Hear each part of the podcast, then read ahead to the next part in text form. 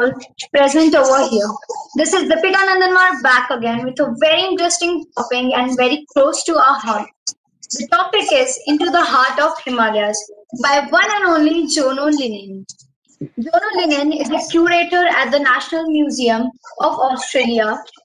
Jono was the first person to traverse the Western Himalayas walking solo 2700 kilometers from Pakistan to Nepal. Sir, research interests are in creativity and storytelling and how the body can be medium, a catalyst and a framework to generate both.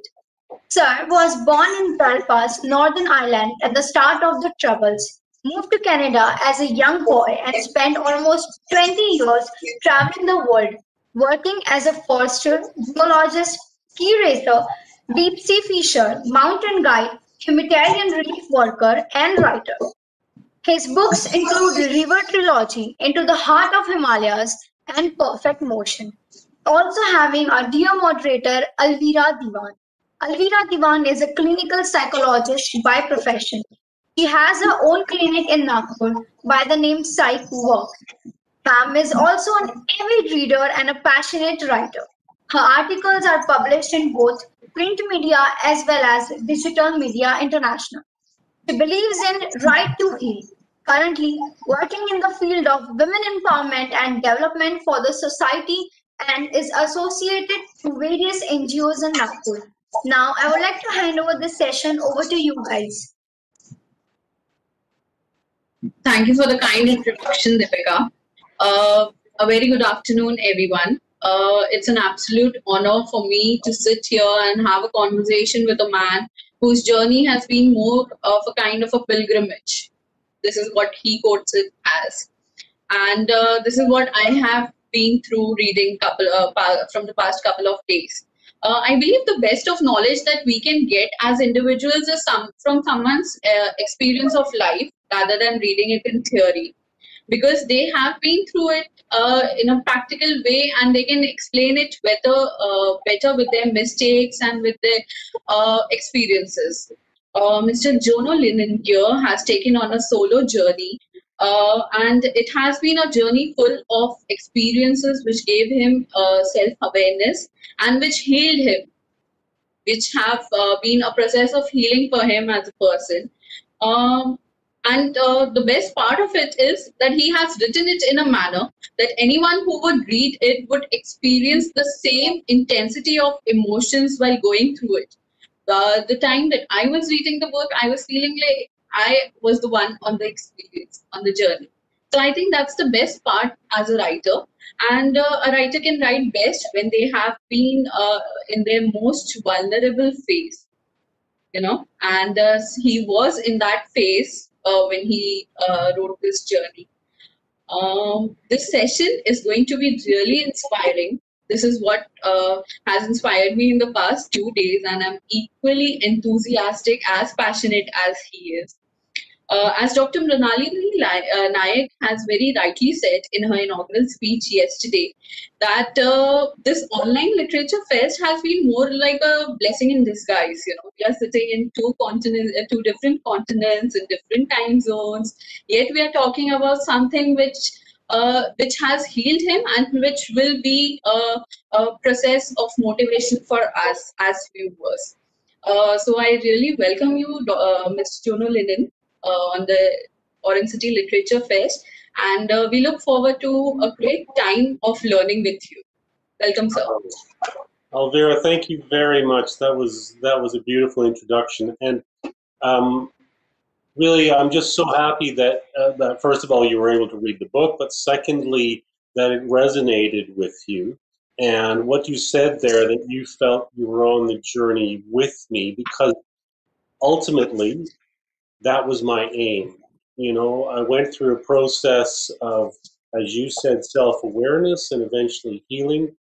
And my hope is that people who face the same situations as me, and everybody will, they can they can they can draw from they can draw from the knowledge that I gained during that trek and in the writing of the book. So thank you very much for that. Definitely, sir. And plus, this topic is so much relatable to us in today's world because uh, we are confined to our homes. You know, mm. this pandemic has been a time when we are restricted. Our movements are restricted, and in a uh, and in this phase, we are learning about your experience of the great mountain, greatest mountains. You know, the great Himalayas.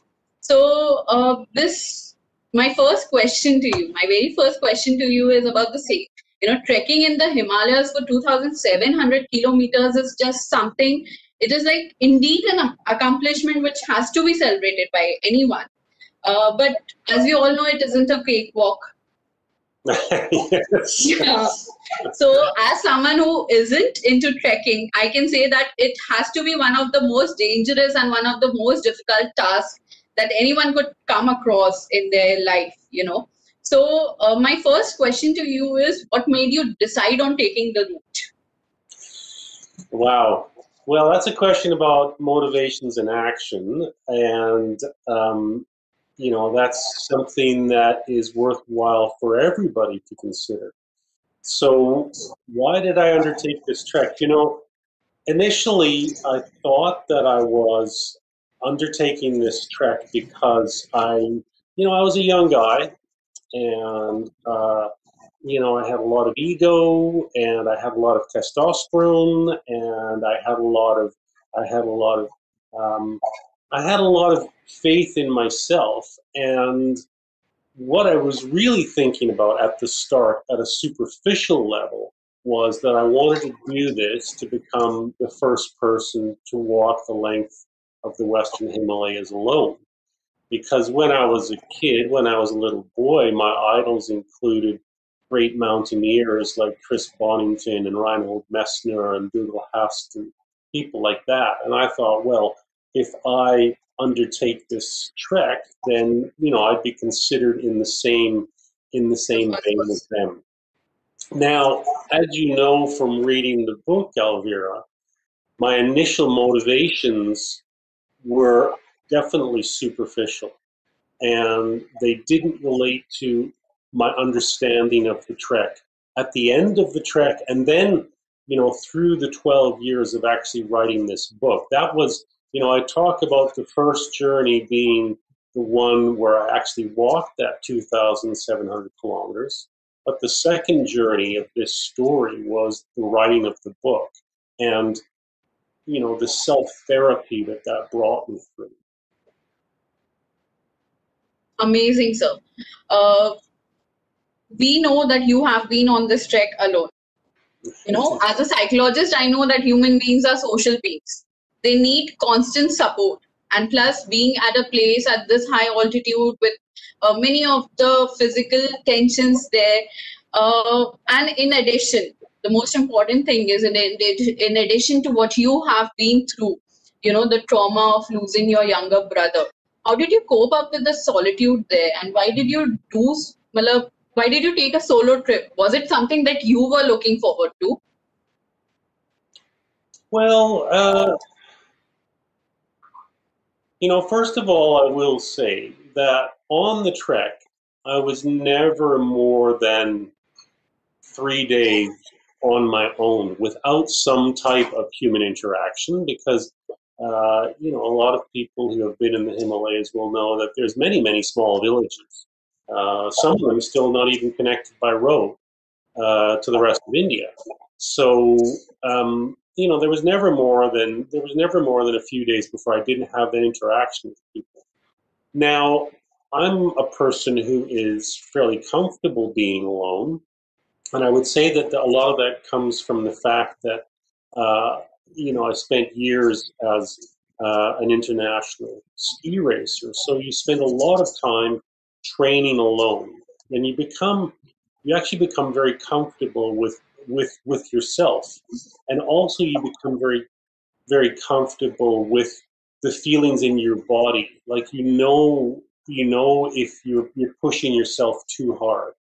So for me, undertaking this alone, yeah, I mean, the firstly, uh, a, I was comfortable being alone, and B, someone else had actually walked as a group the length of the Himalayas a few years before me. So if I did it with a group, Um, if I did it with a group, then uh, you know, it wouldn't have been the same. It would be what would be the, the difference? It would have been, would have been well, it would have been very different. And a couple of things that I understood as I went along in the trek was that for me, walking alone actually became a great advantage, and that was because um, when I went into a village, people took me in. You know, I was a single, I was a single man with uh, with you know no no no need to to take anything from there. Um, I was someone who. The fact of the matter is that right across, right across the Himalayas, right across India, the nature of people is to be generous. Really host- hospitable. Yeah, it's about hospitality. And when they would see me walking into the village as a very dirty, uh, very smelly man with a very big backpack, their first reaction was, get this man a cup of tea. And so my reaction always was I would walk into a village, and within five minutes, people would be offering me a cup of tea, and within 10 minutes, they'd be offering me a place to sleep, you know? And that's completely different than if you arrive in a village with a bus load of people, you know, 25 or 30 people get off the bus, everybody goes to the tea stall, they have a cup of tea, but they really don't have much interaction with the local people because their interaction is amongst each other. So for me, it was a great advantage because people always wanted to shower me with hospitality, but secondly, people wanted to speak to me. And um, I think one of the great strengths of the book uh, is that I did meet so many people. And, you know, as you know from reading the book, Alvira, 99% of those, 99.9% of those interactions were extremely positive. And not only that, but I learned so much from it. You know, a big part of this trek, as you know, Alvira, from reading the book, you know, I went into this trek with initial motivations being that I would be the first person to do this or that. But as the trek went on, I realized that something else was happening, and that was a, that was a, a, a, you know a mental sense, a psychological sense that something special was going on, and the drivers for that were my state of mind, uh, the walking that I was doing because I was walking 30 to 40 kilometers every day with a 25 kilogram pack at high altitude. And then being in this particularly inspirational landscape.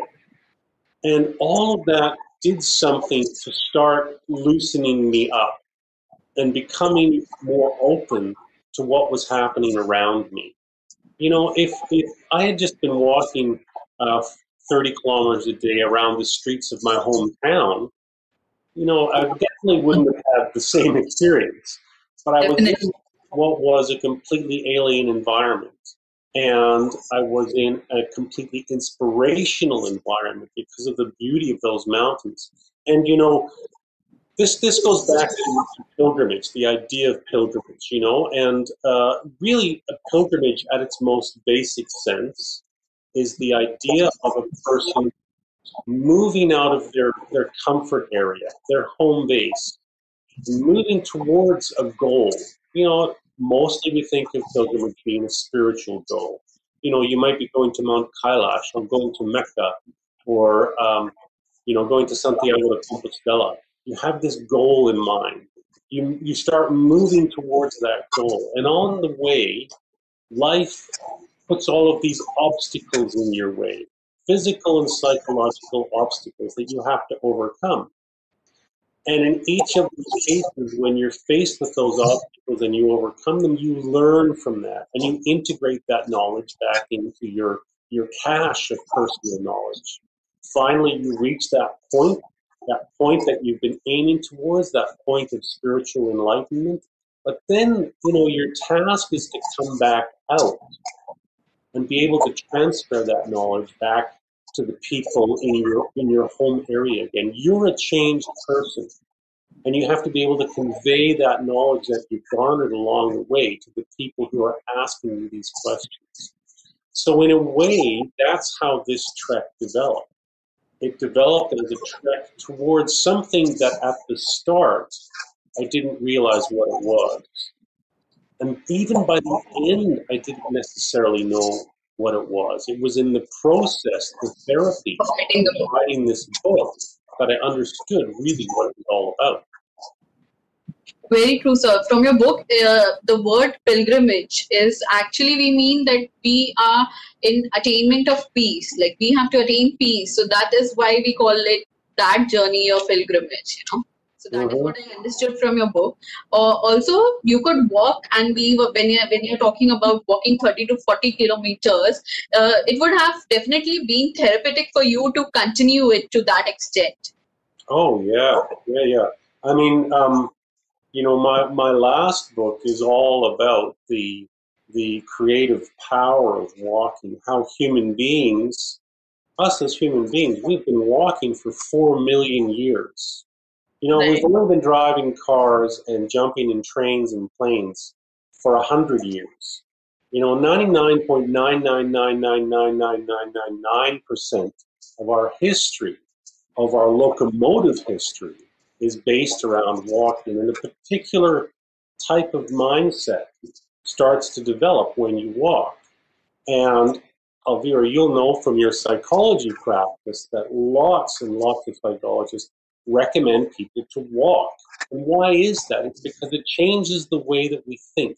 It actually opens us up in a particular way to new ideas and new feelings and new ways of considering old and new problems. But of course, I didn't understand that when I started this trek. But what I understand now is that the process of walking is was a catalyst in helping me understand the deep-seated issues that I had myself. Yeah, basically, walking has many physiological and psychological uh, uh, benefits to it. The most, uh, you know, common one being it lowers your stress level. So this is something I was going to talk to you. What has uh, the journey, the journey of walking around, trekking around Himalayas? How has it benefited you as a person, both physiologically and psychologically? Oh, well, I think the physiological benefits may may now may not be quite as, as grand as what they were when I undertook the trek.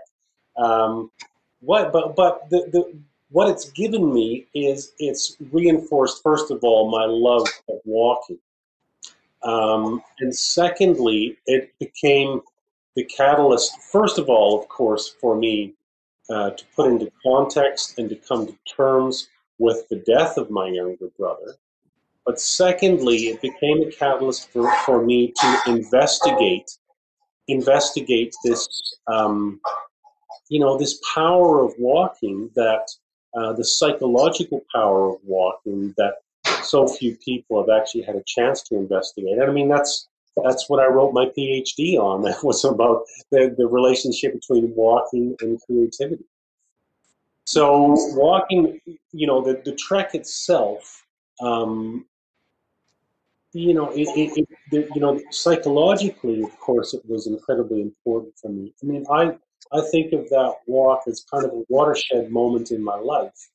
You know, my life had reached a very low point before that. You know, the reason that I came to India, the reason I went to the Himalayas is because after my brother died, my and the audience doesn't know this, but my brother died in a tragic boating accident in Canada. He was only 18 years old at the time, so it was that was a huge, huge loss for myself and my family and all of his friends. And for me, after that, for a couple of years, it was, you know, I had a lot of, I had, I had lots of problems, you know, as many people do after they lose a loved one like that in a tragic accident. And I had to, you know, I had to, to after I reached the bottom of what I call that downward spiral, I needed something to break me out of that cycle. And you know, I was fortunate in that when I was uh, uh, a little boy, my mum used to bring us to the library in Belfast every Saturday, and we would all get our books for the week. And I would always go and look at these mountaineering books that were very popular in the 1970s and 1980s. And um, in the center of those books, there was always these color pictures of mountaineers up in the Himalayas. And you know, it was for me looking at those, looking at those men and women in these brightly colored down jackets in this incredibly crisp and clear environment with bright snow all around and beautiful blue skies and endless peaks going out behind them. You know, I grew up I grew up in a war zone in Northern Ireland.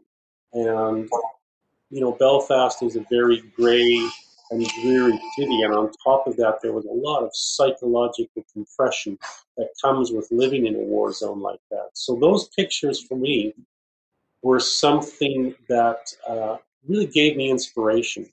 You know, as even as a little boy, I really wanted to go to the Himalayas, and so when you know when Gareth died and I dropped into that downward spiral, you know, booze and drugs and failed relationships, the vision of the Himalayas is what became the catalyst to break me out of that, and that's what brought me to India and eventually to Ladakh and um, you know, I, I honestly I fell in love with that place. Uh, I still consider it my second home. I love Ladakh, and I still have lots of friends there. And you know, I was I was a trekker, so what better place to be? And so I went there for one season of trekking, and I ended up spending eight years on and off in Ladakh. And um, you know, that time that time culminated, of course, in this very long trek that we're talking about today. And that walk I consider to be one of the one of the watershed moments in my life. It's something it's something that I go back to actually. You know, I still I mean I'm very fortunate, Alvira, in that I was able to write that uh, and write what I consider to be a good book about about that trek. Something I was about to come to that. That was my next question. You know, when we travel, we write it, we uh, journalize it, we record our journey, we journalize it in a form of travelogue or something. What made you decide on writing a book and then publishing it? I, I can see your uh, inclination towards reading and writing right from uh, the experience you shared from your childhood about uh, reading books from the library and you know your trips to the library. But uh, there would be certainly a moment of you know uh, decision making. You know, I have to publish my book. What was it? Well, you know, not everybody, lots of people can write a book, but not everybody can publish a book, Alvira, as you know. Been there, so I'm doing that currently. so that's, that can be a bit tricky. Everybody has the capacity to write a book or tell a good story.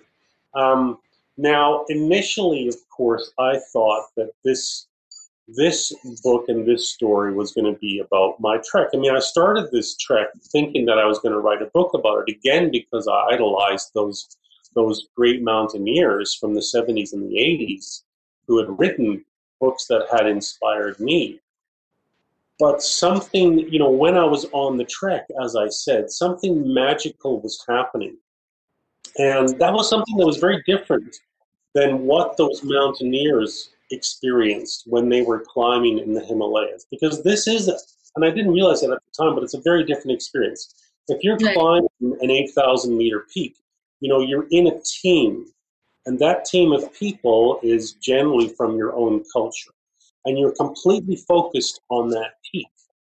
For me, it was it was much different. You know, I was alone and I was interacting with people in the Himalayas all the time. I was on yatra, right? I mean, yatra is very different than climbing. and so when I when I finally finished the trek, of course, I wanted to write a book about it. So I went. I actually went to Dharamsala in Himachal, and I was there for three months. And I had I'd taken lots and lots of notes from the trek, many many books, and I translated those into an initial manuscript, the draft manuscript. And I remember it took me it took me two or three months. And I remember when I finished that, I was very proud of myself. And I went off and I had a few beers And then I came back a couple of days later to read through the manuscript and start the editing process. And I remember reading through it and thinking to myself, oh my God, this is awful. This is a piece of crap. And no one's going to read this and no one's going to publish it. And what had happened was that I had, I had written a guidebook. And that guidebook was how to walk alone 2,700 kilometers across the Western Himalayas. And, you know, there's not many people who are actually going to do that trek again. So, so there was no audience for this book. But more frustrating for me was the fact that I have, as I said, magic happened every day on this walk. And none of what I'd written in that first draft really captured the magic of what had happened. What I'd written was, you know, where to camp at night and what to cook and what equipment you needed and how far it was between each of the camps. And so, as a storyteller, that was very frustrating. There was no magic in that manuscript. So I had to I had to find where did this magic come from? What was it? What was what did it come out of? And so that's why the book took so long to write, you know, because then I went back and did another draft of the manuscript, looking at um, looking at the culture of the Himalayas. So you know, you have the, the Muslim Himalayas, the Buddhist Himalayas, and the Hindu Himalayas, and of course I had to incorporate all of that. So I spent years researching this and then writing another draft. But it still didn't capture all of those moments that I felt. And so I realized, okay, well, it must be something to do with the religions. So I went back and researched the different religions, another draft, another reading, and thinking, well, it's getting better, but it's still not there. So then it must be it must be the spiritual landscapes of the Himalayas because you know you have the Chardham Yatra in, in Uttaranchal, you have incredible pilgrimage sites in the Buddhist Himalayas, and you have incredibly deep uh, Sunni Shia cultures in Pakistan. Again, you know, another draft, another was happening. So what happened at that point? I was living in, in Kathmandu, and I remember giving the draft, uh, that draft manuscript to a friend who was an editor. Mm-hmm. She read through it, and uh, she called me after a couple days and said, Well, let's go have dinner and we'll talk about your manuscript. And we sat down and you know what what what came out what she was saying was that she thought there was another story going on behind what I'd written and I hadn't been able to tap into that. And you know, I, I I didn't believe it because I'd invested so much time, you know, years, almost a decade at this point, deeply immersed in the Himalayas, in the culture, the religion, the flora, the fauna, the geology, the meteorology, the sacred landscapes. And all of that had been incorporated into this book. And what I created was a very layered biography of those great mountains. But, you know, a couple of days after that, I was sitting in my hotel room in Kathmandu, and I just I had just finished uh, editing the section of the book where I reached the source of the Ganga. And uh, as many of the audience will know, of course, Ganga emanates from the base of Gaumukh Glacier, close to Gangotri. And I remember, I remember arriving there just, just as the sun was setting, actually. So there was this beautiful ruby colored sky behind the glacier and the, the massive snow peak on either side were this incredible glowing color. And the face of the glacier, as as many people will know, the turquoise glacial ice is a turquoise color. And so I was moving into this turquoise and coral landscape. And the the protective stones that every Tibetan child receives are turquoise and coral. So I made this this relationship. I was actually moving into a protected landscape, and I wanted to get to the source of that amazing river before the sun set. So I started running up the glacier, jumping between these boulders, and of course there was no one there. This was now late in October, and pilgrimage season had finished over a month before, so I was only the person there. And I arrived at the source of the Ganga just as the sun set, and it was it was it was amazing. It was beautiful. I just sat on this Stony Beach, watching the river emanate from this glacial cave and thinking to myself, wow, you know, this is the land of the sadhus, this is the land of the renunciates, this is the land where people come to feel the change, to feel the movement towards a higher state of consciousness. And I'm sitting there quietly and I feel this energy rising up my spine. And all of a sudden I was crying. And I was I wasn't surprised by that welling up of emotion because because I at that point I attributed it to the fact that I was at the start of this incredible piece of landscape, one of the one of the key points of Hinduism. And so I settled with that. But then years later, when I was sitting in that hotel room in Kathmandu and, and I was meditating on that moment again, and I was coming out of that meditation and I had a sense of deja vu. I had a sense that I'd been there before, and it was something related to the, the, that particular that particular temperature that you get. You know, it was freezing cold, and there but there was no wind. I was four thousand five hundred meters up in the Himalayas, and there was no wind, and there was that particular beautiful half light that you get as the sun goes down, and then all of a sudden I realized the last time that I had had those confluence of feelings, that particular light, that particular temperature, that particular stillness, was when I had seen my brother's body in a hospital in Canada. And then, of course, the the fireworks went off, and I realized, I realized that, of course, the reason that I'd spent eight years in the Himalayas, and the reason that I'd walked alone across the Western Himalayas wasn't wasn't just about being the first person to do this and that. It wasn't about me trying to understand the Himalayas and understand Islam and Buddhism and Hinduism. It was really about that that universal that we all have to which is the coming to death of a loved one. And when I made that realization, then of course I had to go back to the manuscript and rewrite it again. And that's why now that manuscript, as you know, Alvira, includes a lot of references to my little brother and times that we spent together.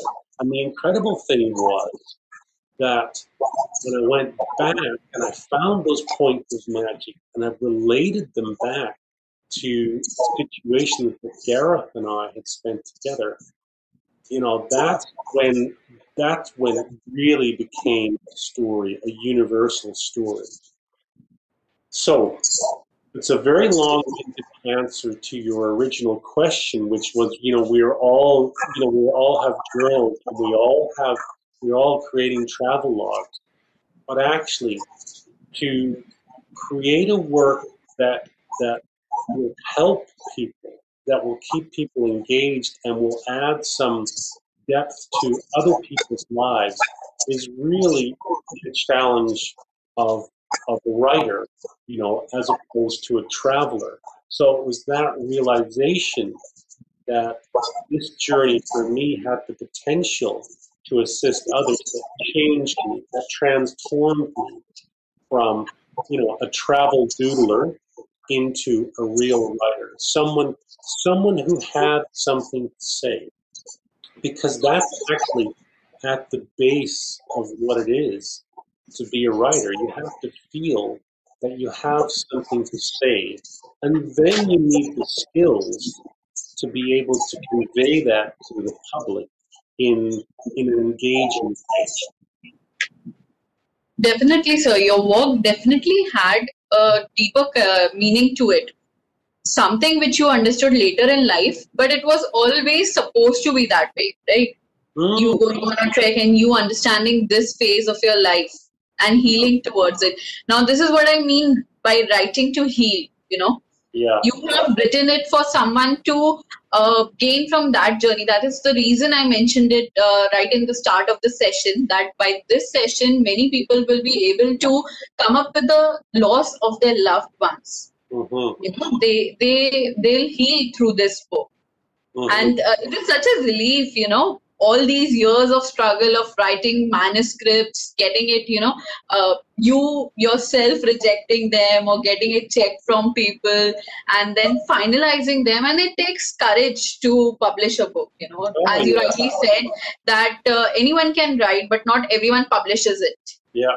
so it is uh, such a relief that you know i can only imagine that one piece of the puzzle uh, was you know missing and you you know connected with it and the way the emotions flow anyone who reads this book will understand that it has been written uh, rightly from the heart as the uh, you know title says and it has been written beautifully sir Oh, Amazing. thank you very much.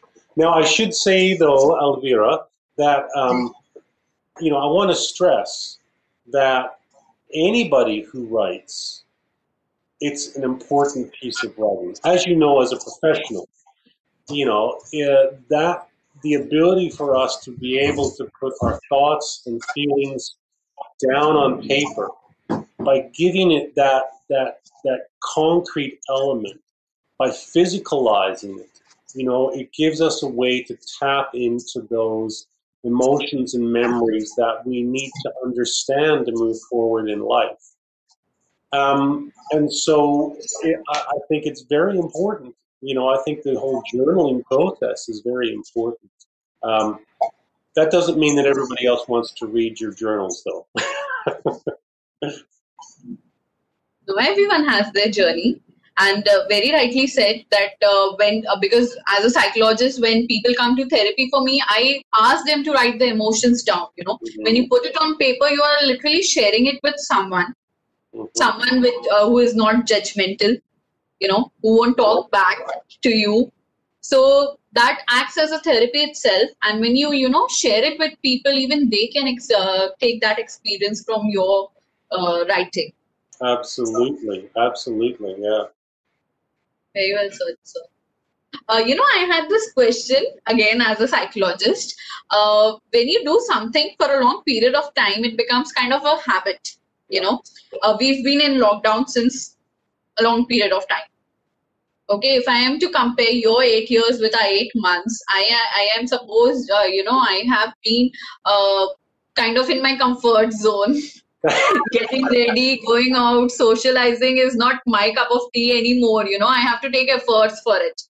Yeah. And you were somewhere out there in the Himalayas all alone. You were only interacting with the localites, you know, uh, mostly. But how has it affected your social life back home? Were you, you know, the same you, or have you changed? What kind of uh, experience was it? Well, no, honestly, um, you know, that experience changed me. And, um, you know, it, it uh, well, two things changed me, of course. My, the death of my brother made me reconsider life completely. Um, and then, uh, so, you know, when I was, when I was a younger man, uh, my, my goal was to uh, go to the Olympics and ski race and become rich and uh, you know marry a beautiful woman. Uh, I, I, managed to marry marry a beautiful woman, but uh, uh, the the difference is that you know after my brother died, I realized that those are all really superficial goals in a way, and um, you know I, I mean I spent eight years in Ladakh. You know I studied Buddhism for a long time, and I became very conscious that the way that we gain um, the way that we, we we gain traction in the world the way that we really project ourselves and make the world a better place is through compassion and so that's why that's why one of the reasons why this book ended up the way it is it's a book that i think can help other people you know, I spent years working for Médecins Sans Frontières, working in war zones across Africa and in Asia, helping people who were, uh, you know, without medical care. And, um, you know, I mean, I have to say that I've lived an extremely lucky life. Uh, you know, I'm a person who has been able to achieve goals that I never knew that I had. and you know, and now here I am. Um, you know, I'm, I married a lovely lady. I have two amazing children. Uh, you know, I have a great job here with the National Museum of Australia, which my job is to tell stories through objects, meet interested people. You know, I am such a blessed person. And that probably wouldn't have happened if I had tried to follow those original goals that I had. So, with that, I am completely blessed by my brother's memory, and um, yeah, I hope that I hope that if people get to read the book, then they will be able to feel that too. Definitely, I, I would recommend uh, this book to everyone, especially in this phase of life where everyone in particular around the world have been you know mourning the loss of their loved ones due to covid. Uh, it has been a very unfortunate situation and anyone who will, who is going through this phase would definitely gain a lot from your book. You know uh, reading i was literally getting goosebumps. It was like i was experiencing the same situation uh, I, I definitely feel that people would uh, you know get inspired from your way of coping with grief and get heal and choose a part similar whatever they can. mm, not everyone can travel to the himalayas definitely. But the book itself is a very major part of the healing process. Absolutely. uh, I, I i have to conclude the session uh, I just, uh, you know, I can go on and on with my questions for you because uh, it has been a uh, great conversation, sir. It has been a really valuable uh, session, and I'm definitely taking home some of uh, the greatest lessons of life that I've, you know, learned today from you. And thank you so much for sharing your journey with us. Oh, namaskar, namaskar. Thank you. Namaste.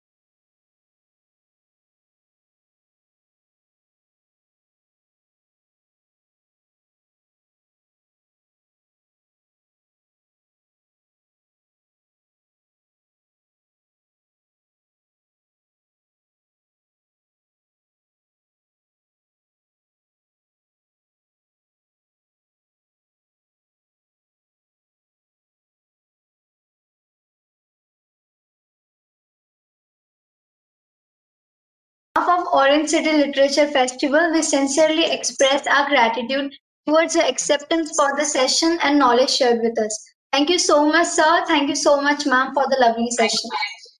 Thank you, sir. so much. Namaste.